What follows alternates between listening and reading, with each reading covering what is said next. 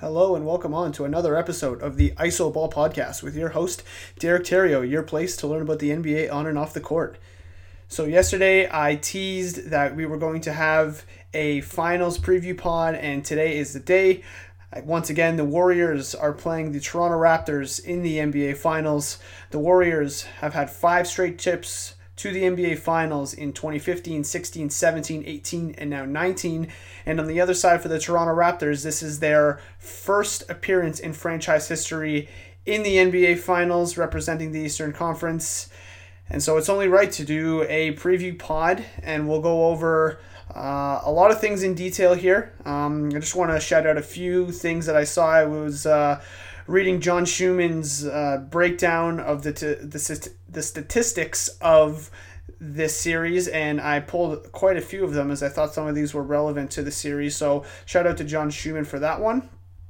And uh, I've, I've gone through some keys, uh, some questions uh, for both teams that we have yet to ask, and yeah, let's let's let's just get it started. So first off, Kevin Durant doesn't seem like he's going to play in game one, and it seems like he's doubtful to play in game two. So, because we're going to be doing podcasts after each game, this analysis so far for the series is just going to exclude Kevin Durant and assuming he's not going to play. Now, we assume he's actually going to come back at some point, but the reality of the situation is he's, not back yet. So, the offense for the Golden State Warriors changes completely when Kevin Durant gets back, and we'll discuss that on future pods. But for now, let's just go off what I think is going to happen in game one. Some keys I think will happen in the series, regardless of whether Kevin Durant comes back or not. And if game by game that changes, we'll discuss that in future podcasts. So here we go. Let's start with the Raptors. So here are the is the general overview for the Raptors before we get into their keys. So the game one starters, in my opinion, will be Kyle Lowry, Danny Green, Kawhi Leonard, Pascal Siakam, Marcus Gasol. Uh, there has been some chatter that maybe we'll see more Serge Ibaka in this series. Uh, I think that could be true, but I think Nick Nurse probably wants to stick with Marcus Gasol, see how he does out there, and if he needs to limit his minutes in certain matchups, he'll do that. But for now, I think Marcus Gasol is the going to be the starter uh, for Game One on Thursday night. So let's start with the offense, some of the offensive stats. So all of these offensive stats that I'm going to read off to you um, and their rankings are out of the 16 teams in the playoffs. So let's start with the offensive rating. Offensive rating, as we know, the amount of points you score per 100 possessions. For the Raptors, 108.1. That was ninth out of 16 teams in the playoffs. The Raptors collect 22.4% of available offensive rebounds, also known as offensive rebound percentage. That's actually ranked 15th out of 16 teams. Not a strength there for the Raptors. And on top of that, the Raptors scored 10.6 second chance points per game, which is ranked 13th out of the 16 teams. Clear weakness for the Raptors right there. Turnovers per 100 possessions, also known as turnover percentage, 12.2, which is actually ranked fourth out of 16 teams. So, fourth means they're taking good care of the ball, only turning the ball over on 12% of their possessions, a very good number there. Again, ranked fourth out of 16 teams in the playoffs. 18.1% of the Raptor possessions are in transition. That is second in the playoffs. 15.9%, sorry, 15.9 fast break points per game is fourth in the playoffs. And 17.9 points off of turnovers. So, this is the points that they score off of opponent turnovers, is third in the playoffs. So, you can see that transition, scoring off opponent turnovers, and fast break points are a, a big strength of the Raptors and have been throughout the playoffs. 38.1% of the Raptors' points are in the paint. That's actually ranked 13th out of 16 teams, 38.1%, not a lot clearly. And the last stat I've got for them on offense is the Raptors are 10 0 when they score at least 104 points per 100 possessions, and otherwise they're 2 and 6. So to be to be clear, there's about 95 to 100 points, uh, or sorry, 100, 95 to 100 possessions in any given game. So that means if a game has 95 possessions instead of 100, that means the Raptors would have to score 109 points to get to match that 10 and 0 number that uh, they give in relation to the 104 points they score per 100 possessions. So, defensive rating for the Toronto Raptors is uh, 102.4. Again, that's the amount of points they allow per 100 possessions.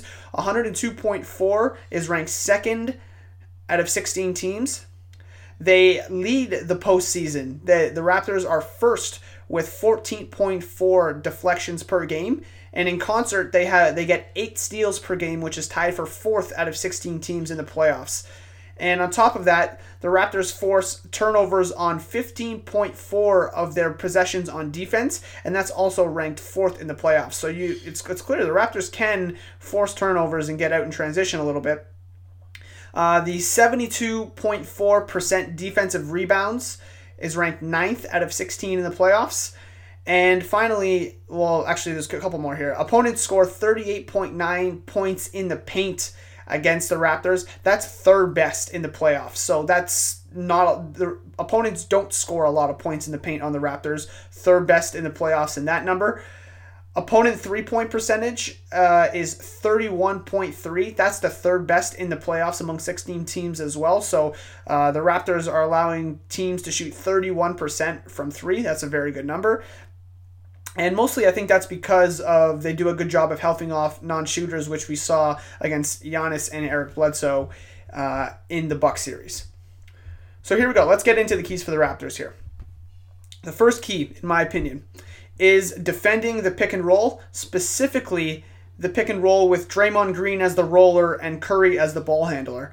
So a stat here for the Warriors is they score 1.12 points per possession on pick and roll ball handler possessions, which is the best in the NBA. So last series, Portland really couldn't figure out their their scheme. Like obviously we've we've talked about in past play and past podcasts. Curry you know, getting trapped at the three point line because he's such a great shooter. Pass goes into Draymond Green. Draymond, you know, is able to attack the floor in four on three situations. He can shoot the floater, he'll finish at the rim, he'll kick out to a shooter, or he'll throw the lob to Iguodala, Looney, whoever's there.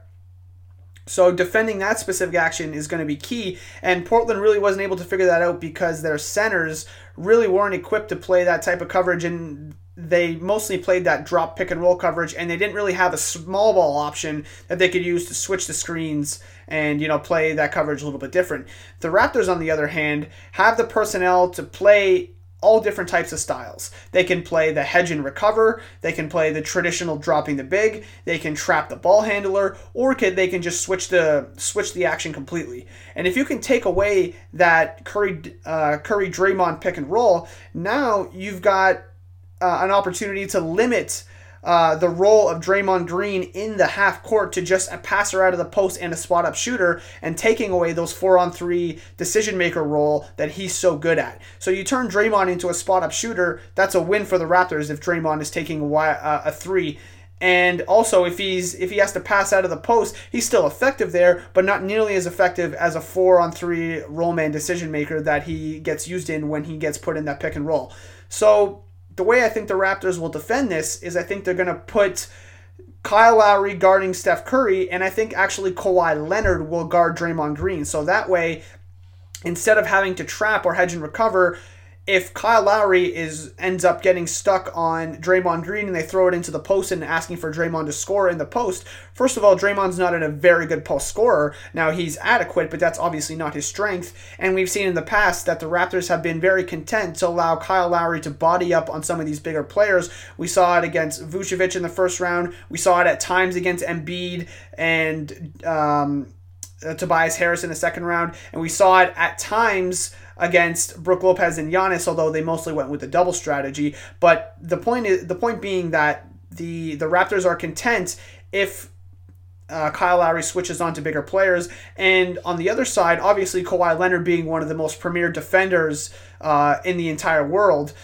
he will have no problem guarding Steph Curry. Now, Steph Curry is no easy cover. I'm not trying to say that at all. But if there's any player you would want trying to guard Steph Curry one on one, Kawhi Leonard would probably be one of the top options up there. So running that Curry um, Curry Draymond pick and roll is going to be not be as effective if the Raptors can simply just switch that and have viable options to defend not only Draymond but also Curry as well off the switch. So my second key here for the Raptors is to force the Golden State Warriors into mistakes. So Golden State Warriors turnover percentage is 14.1%. So that means they turn the ball over about 14 times every 100 possessions. So that was ninth out of 16 teams in the NBA we or in the playoffs I should say. We know that Golden State's crack in their armor is that they do get they do tend to get a little bit sloppy with the ball sometimes. Sometimes they make ambitious passes. Uh, the Raptors lead all playoff teams in deflections like we talked about earlier and are fourth uh, in the playoffs in steals which means that they can force turnovers. And then on top of that their points off of turnovers is ranked third in the playoffs so it's it's kind of like a it's kind of like a snowball effect here. You're able to if you're able to create turnovers off the Warriors, you're very effective in transition, and your points off of turnovers, regardless if they come in the half court or transition, has also proven to be very effective.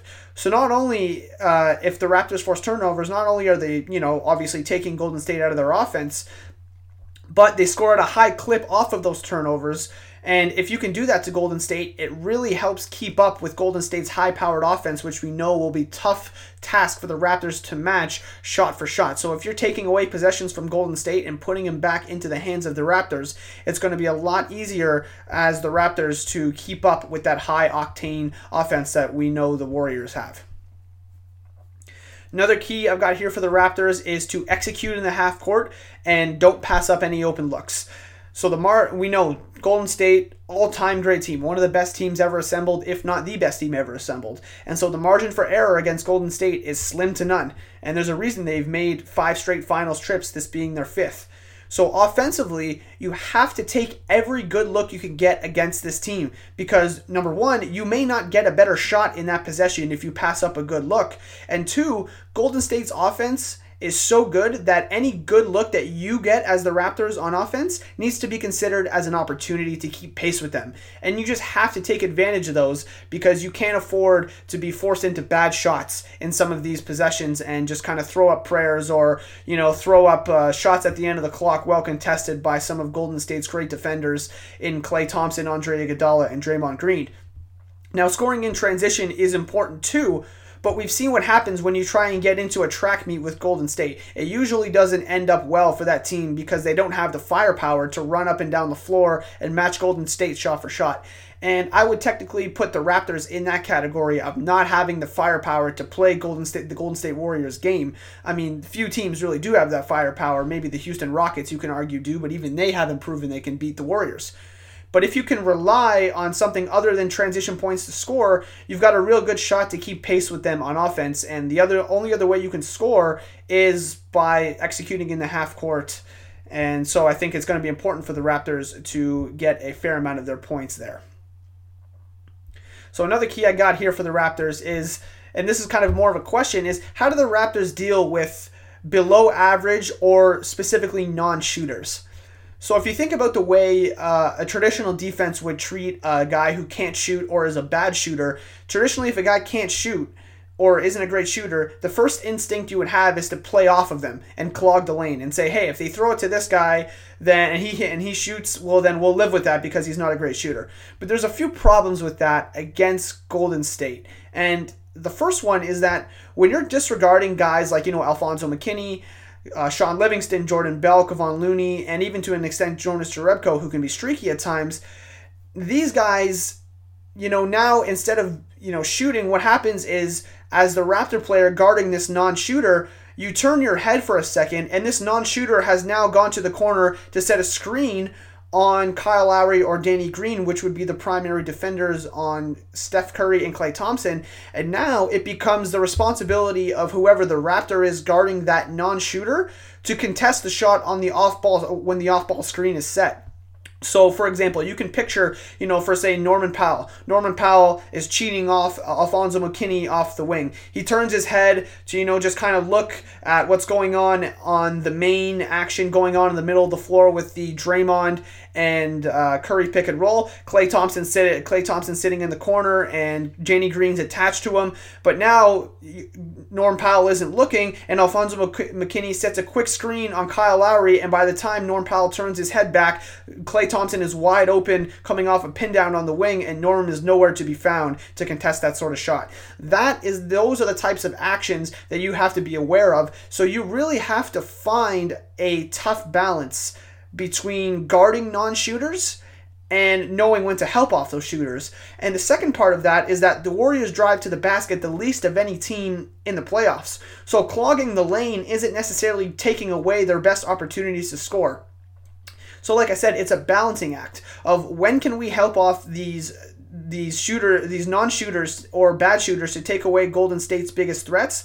And when do we need to stay at home to prevent these off-ball actions? That's going to be to me a tough balancing act for the Raptors uh, the Raptors players to find to make sure that if you want to switch those off ball actions, okay, fine. You better be communicating. But you can't be ball watching and turning your head because you're going to get beat not by necessarily a back cut, but by your guy setting a screen. And now you've opened up opportunities for some of these better Golden State Warrior shooters like Klay Thompson, like Steph Curry. So you really got to be attentive uh, defensively, even if you're guarding, even if the player you're guarding isn't necessarily a threat to shoot the ball. So that's what I got for the Raptors keys. Let's move on to the Golden State Warriors here. So, Golden State Warriors overview. Their game one starters are going to be, in my opinion, Steph Curry, Klay Thompson, Andre Iguodala, Draymond Green, and I think that this is going to be the series that Steve Kerr starts Kevon Looney. We've seen Steve Kerr go to guys like Andrew Bogut, uh, Damion Lee. I think Kevon Looney is the best of those center options. Uh, he's even started Jordan Bell at times. I think Kevon Looney is the best of those center options, and I think you know, given obviously Cousins coming back off of uh, that quad injury, he's going to kind of be need to eased into things, and we're not even sure he's going to play in Game One for starters, but he will be back this series. That's 100 percent sure. But I think Kevon Looney is their best option to start at center, and if he needs to get a quick hook to be a presence on the second unit, Steve Kerr can opt for that option as well. But I do think Looney will start uh, at center for the Warriors. So, overview on offense for Golden State. Again, these ratings are out of 16 teams. Offensive rating for the Golden State Warriors 116.4. That was ranked first out of 16 teams in the playoffs. Golden State third in the playoffs in fast break points at 16.4 per game. 40% of Golden State's field goal attempts are in the paint. That's actually last in the league. But their field goal percentage on shots in the paint is 63.4%, which is first in the playoffs. So they shoot a low volume of shots in the paint, but they shoot them at a high efficiency. So you can you can see how you know that might work. They're getting a lot of dunks. They're getting a lot of easy opportunities in the paint, probably off uh, their screening, their split actions, backdoor cuts, things of that nature. Also, 30%, 37% uh, of Golden State shots are three pointers. That's eighth out of 16 teams in the playoffs. But their 37% from three is first in the playoffs. So again, they're shooting about middle of the pack in three pointers, but they're hitting them at a clip that's the highest out of any team in the playoffs. 66.7% of their field goals are assisted. That's first in the playoffs. And their 30.1 offensive rebound percentage is ranked fourth in the playoffs. Defensively, their defensive rating 110.2. That's good for ninth out of 16 teams in the playoffs. Uh, opponents take 26% of their shots in the restricted area. That's the third lowest in the playoffs. So, team Golden State is not allowing a lot of shots to be taken near the rim, which is, you know, obviously uh, a recipe for success. Warriors are second in the playoffs in blocks per game with six. And opponents score 16.8 points per game off of Warrior turnovers. That's 10th out of out of 16 teams in the playoffs. So opponents don't score a lot of points per game off of turnovers against the Warriors, which again you can kind of see the matchup, right? Raptors score a lot of points per game off of turnovers against teams. Warriors don't allow as many points per games to be scored uh, on them off of turnovers. So we'll see how that matchup uh, goes as well. That's kind of like a sub key, uh, if you will, there. So here we go. Keys for the Golden State Warriors in this series. Uh, key number one, I've got push the ball in transition. So Golden State is going up against a Raptor defense that's probably one of the best defenses they've faced in this five year run. There's probably a couple other that you can mention, but off the top of my head, I think this is one of the best defenses that Golden State has gone against. But when the Raptors are at their best, it's defending in the half court, not necessarily shutting down in transition. We saw that the Bucks were able to get a lot of their points in transition, and that was one of the only ways they could score against the Raptors. So the Golden State Warriors are going to run uh, on almost every possession, and even if they don't score on the initial push, usually initiated by Curry or maybe Draymond Green, they're going to try and wear the Raptors down more and more with each possession. And so you can picture how that works, right? If every time you miss, you've got to be worried about Draymond pushing the ball down your throat and you have to be mentally and physically engaged, that really creates fatigue uh, possession after possession throughout a game. And by the time you get to that fourth quarter, you're gassed having to think about uh, guys running the ball down your throat. So Golden State is going to try and push that. And even if they don't, uh, you know, score on the initial push, what it allow them to do is force cross matches in transition. So thinking back to the Eastern Conference Finals, when Giannis or you know somebody would push the ball in transition, you saw Danny Green picking up Giannis, who is who is not the ideal matchup for Giannis. But when there's only one guy, one or two guys back, and you've got to just pick somebody up and pick somebody up and not worry about who your primary assignment is. That's when the Warriors can then use those switches in cross match situations to help run their half court sets early in the clock and get up early shots against uh, mismatches that the Raptors necessarily don't want to be in. So you don't want the Raptors, if you're the Golden State Warriors, you don't want the Raptors to set their defense and give Toronto their best chance to defend you in the half court. You really want to score points any way possible uh, against this team when they haven't set up their defense that has, you know, really gotten them to the finals, in my opinion. Another key here for Golden State how do you guard Kawhi Leonard? Uh, Kawhi, obviously, we know playing at an all time high level. He's and he's going to be a huge load to deal with for Golden State. He's playing at a, you know an, an elite level, one of the best playoff runs we've ever seen. So I think to start, you probably have Andre Iguodala starting on him. But if he can't guard him one on one, then you might have to go to Klay Thompson. And then after that, you really don't have too many options. I mean, maybe you go to Draymond, but I think he's probably better suited as a help defender, a guy that can, you know, switch off uh, your, your small ball center or your four and protect the rim. He's better suited in that role as opposed to guarding Kawhi one on one. And so if Kawhi is a what we call a three level scorer. So Kawhi can get into the mid range and rise up over any defender, whether it's off the catch or off the dribble. He can shoot the three off the catch or off the dribble as well, and he can get to the rim and finish strong there. And throughout the playoffs, whether it be the Clippers.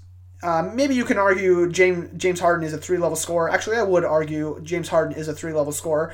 So, other than James Harden, whether it be from the Clippers uh, or the Blazers, Golden State really hasn't played a player yet other than Harden with the three level scoring ability of Kawhi Leonard. And even James Harden wasn't playing at the level that Kawhi Leonard is playing right now.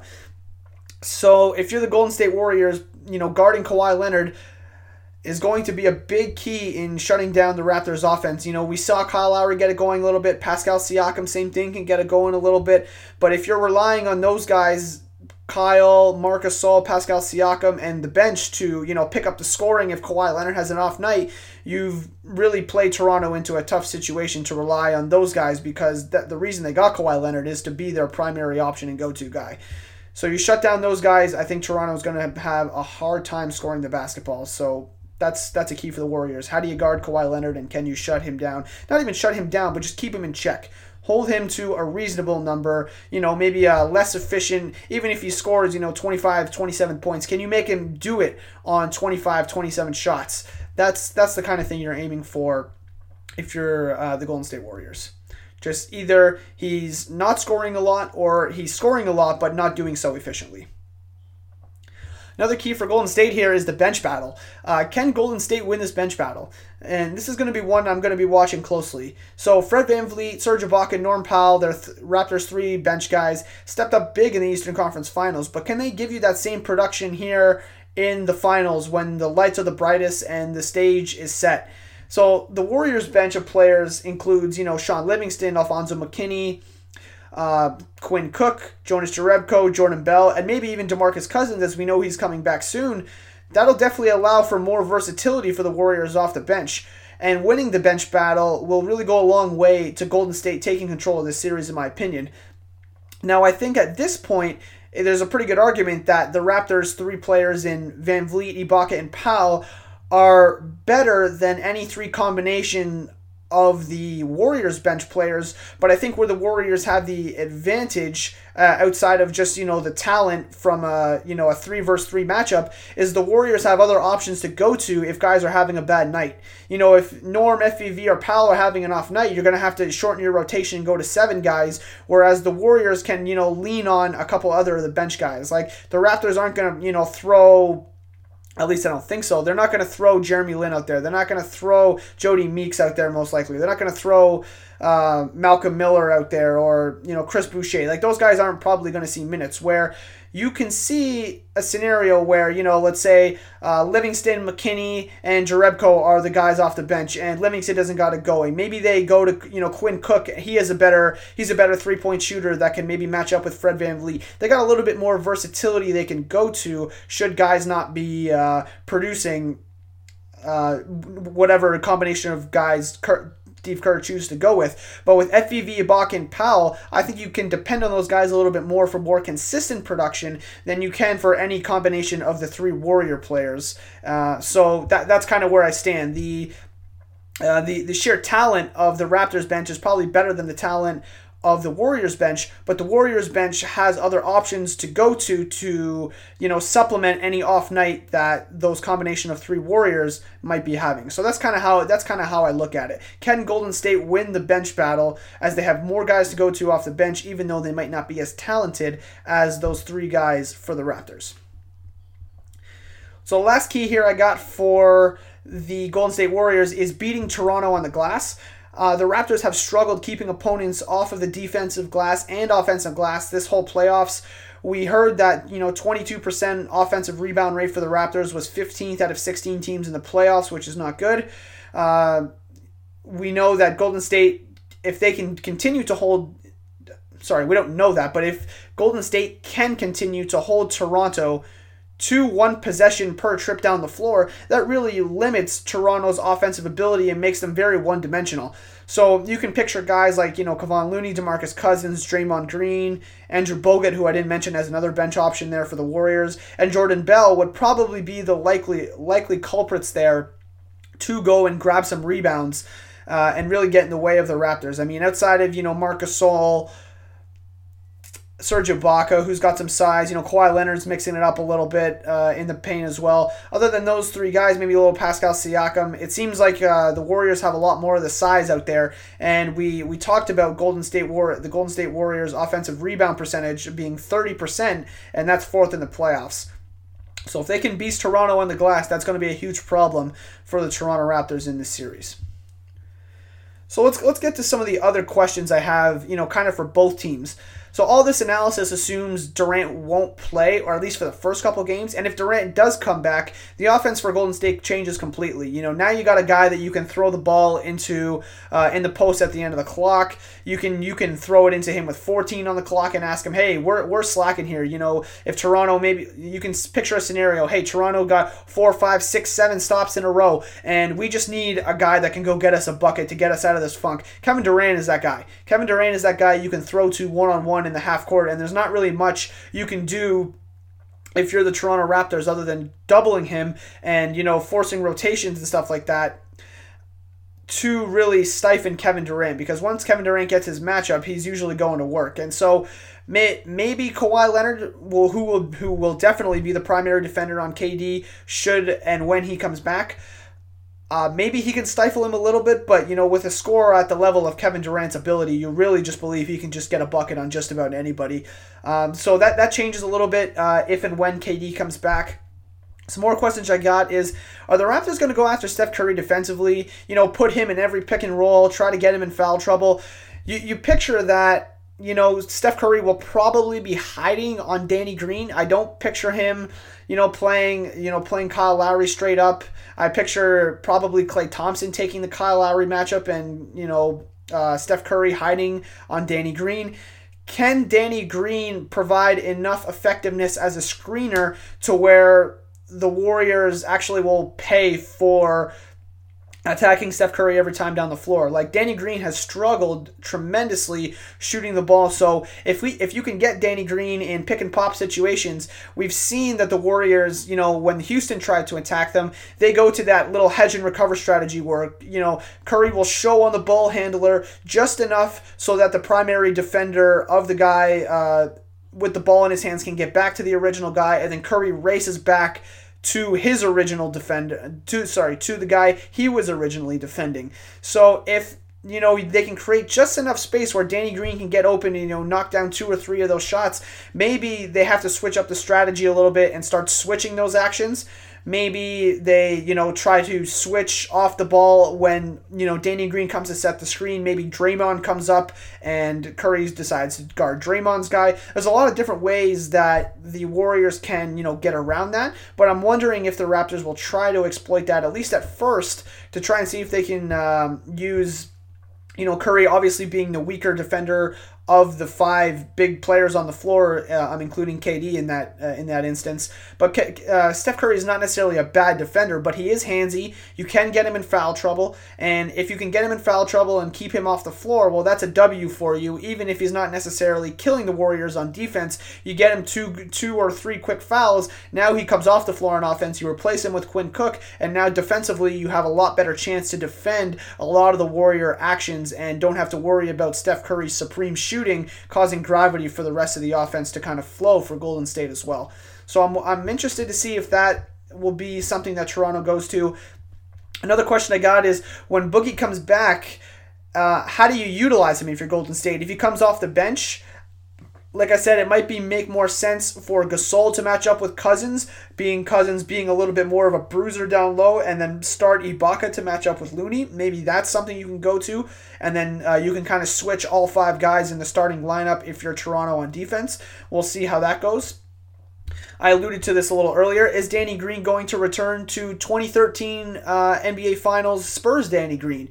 If you can get that, Toronto has an incredible chance of winning this series. He was uh, arguably the Finals MVP should have uh, should the Spurs have won that series. And so if you can get something anywhere close to that from Danny Green, I mean he's been just been struggling mightily. If you can get something like that from Danny Green, maybe you got a chance to win the series if you're Toronto or at least a better chance. And the final thing I got for general questions here is which Toronto bench is going to show up? Are we going to get the you know Philadelphia Sixers series Toronto bench, or are we going to get the Milwaukee Bucks series Toronto bench? That will determine a lot of how Toronto's offense is clicking and whether or not they're going to be able to keep up with this high octane Warriors offense. Because if we if you get Sixers series uh, Toronto bench, then it's going to be very difficult for Toronto to score and keep up in this series, and it's going to be extremely tough in my opinion. Very, very tough. So you need the bench to contribute, and we'll see which version of the bench shows up in this series. All right, so here's my prediction. My prediction for this series is, uh, unfortunately, as a Raptor fan, I'm picking the Warriors to win in six games. Uh, Warriors in six is my prediction. I think the Raptors are going to make this a series. Uh, like I've said, their defense is at its peak level, and their best player, Kawhi Leonard, is having one of the greatest postseason runs of all time. However, there's a reason Golden State has won three of the last four titles and is now going to its fifth. Here's one thing that I'd like to mention about Golden State is Golden State's lineups, the way they deploy their lineups, are going to dictate Toronto's lineups and Toronto's counters, and it's not the other way around. And that's huge that's a huge advantage for Golden State to be able to play a lineup and that dictates how Toronto will respond. So for example, Toronto can go and play big. They can play, you know, Ibaka and Gasol together. They can choose to play Siakam and Ibaka together in the front court or they can go to Siakam and Gasol in the front court. Any one of those combinations don't necessarily elicit a specific response from Golden State uh, to counter. Like they can play almost Golden State can play almost any lineup against any three of those front court pairings, even the death lineup. But if Golden State wants to play Draymond at the five, you have to do something about that because having a traditional center like Marcus Gasol out there probably won't work unless your plan is to beast them on the offensive glass. But we already determined that the Raptors 15th out of 16 teams in the playoffs uh, uh, in rebounding on the offensive glass, so that's clearly not their strength. So maybe you could see a lot more Siakam at the five in that scenario. But I think my point stands that when Golden State decides to do something, it's up for Toronto to counter. And I don't believe that when Toronto does something, it's going to be up to for Golden State to counter. I don't think that's how it's going to work in this series. And that's kind of a big part as to why I'm picking Golden State. Um, and the last thing I want to talk about, just very briefly here, is the Warriors are not better without Kevin Durant. I repeat, the Warriors are a better team when they have Kevin Durant. The Warriors are better with Kevin Durant. They are simply just better. They can they beat teams and win a championship without Kevin Durant? Absolutely. They are still capable of beating any team without Kevin Durant, but they are not better without him. And with the return of Boogie Cousins, even though he isn't necessarily a part of their best five man lineup, I still think that lineup uh, the lineup of Curry, Thompson, uh, Draymond, Iguodala, and KD is still their best uh, death lineup, five man lineup. This Warriors team is definitely top heavy. But when KD and Boogie get back, they become deeper again because now two of these fringe playoff rotation players are taken out of the lineup, and now you're replacing them with former All Star DeMarcus Cousins and back to back finals MVP and Kevin Durant. So I just think that there's too much firepower for the Raptors to handle in this series, and I just don't think they have the offensive ceiling to keep up with the Golden State Warriors when they are very good, let alone if the Golden State Warriors are performing at their best. Thanks so much for listening. Uh, again, this is just a finals preview. We are going, well, I should say, I am going to be back with a podcast after each game. So after each game, I'm going to do a review pod, what I saw, what and the adjustments you can project for the next game. I'm going to be coming with a podcast after each one, and then if you follow my Twitter account, that's at isoballpod, I S O B A L L P O D. I'm going to be doing probably game threads of some of the stuff that I specifically saw in you know games one, two, three, and four, and any uh, any games after that that I think are kind of important. So it'll kind of give you a visual illustration of some of the stuff that I'm talking about on the pod and maybe, you know, allow you to better kind of get a, a visual about what I'm talking about uh, when I do some of these review podcasts as well. Thanks so much for listening. Look out for more content and more than anything, enjoy what should be a great NBA Finals.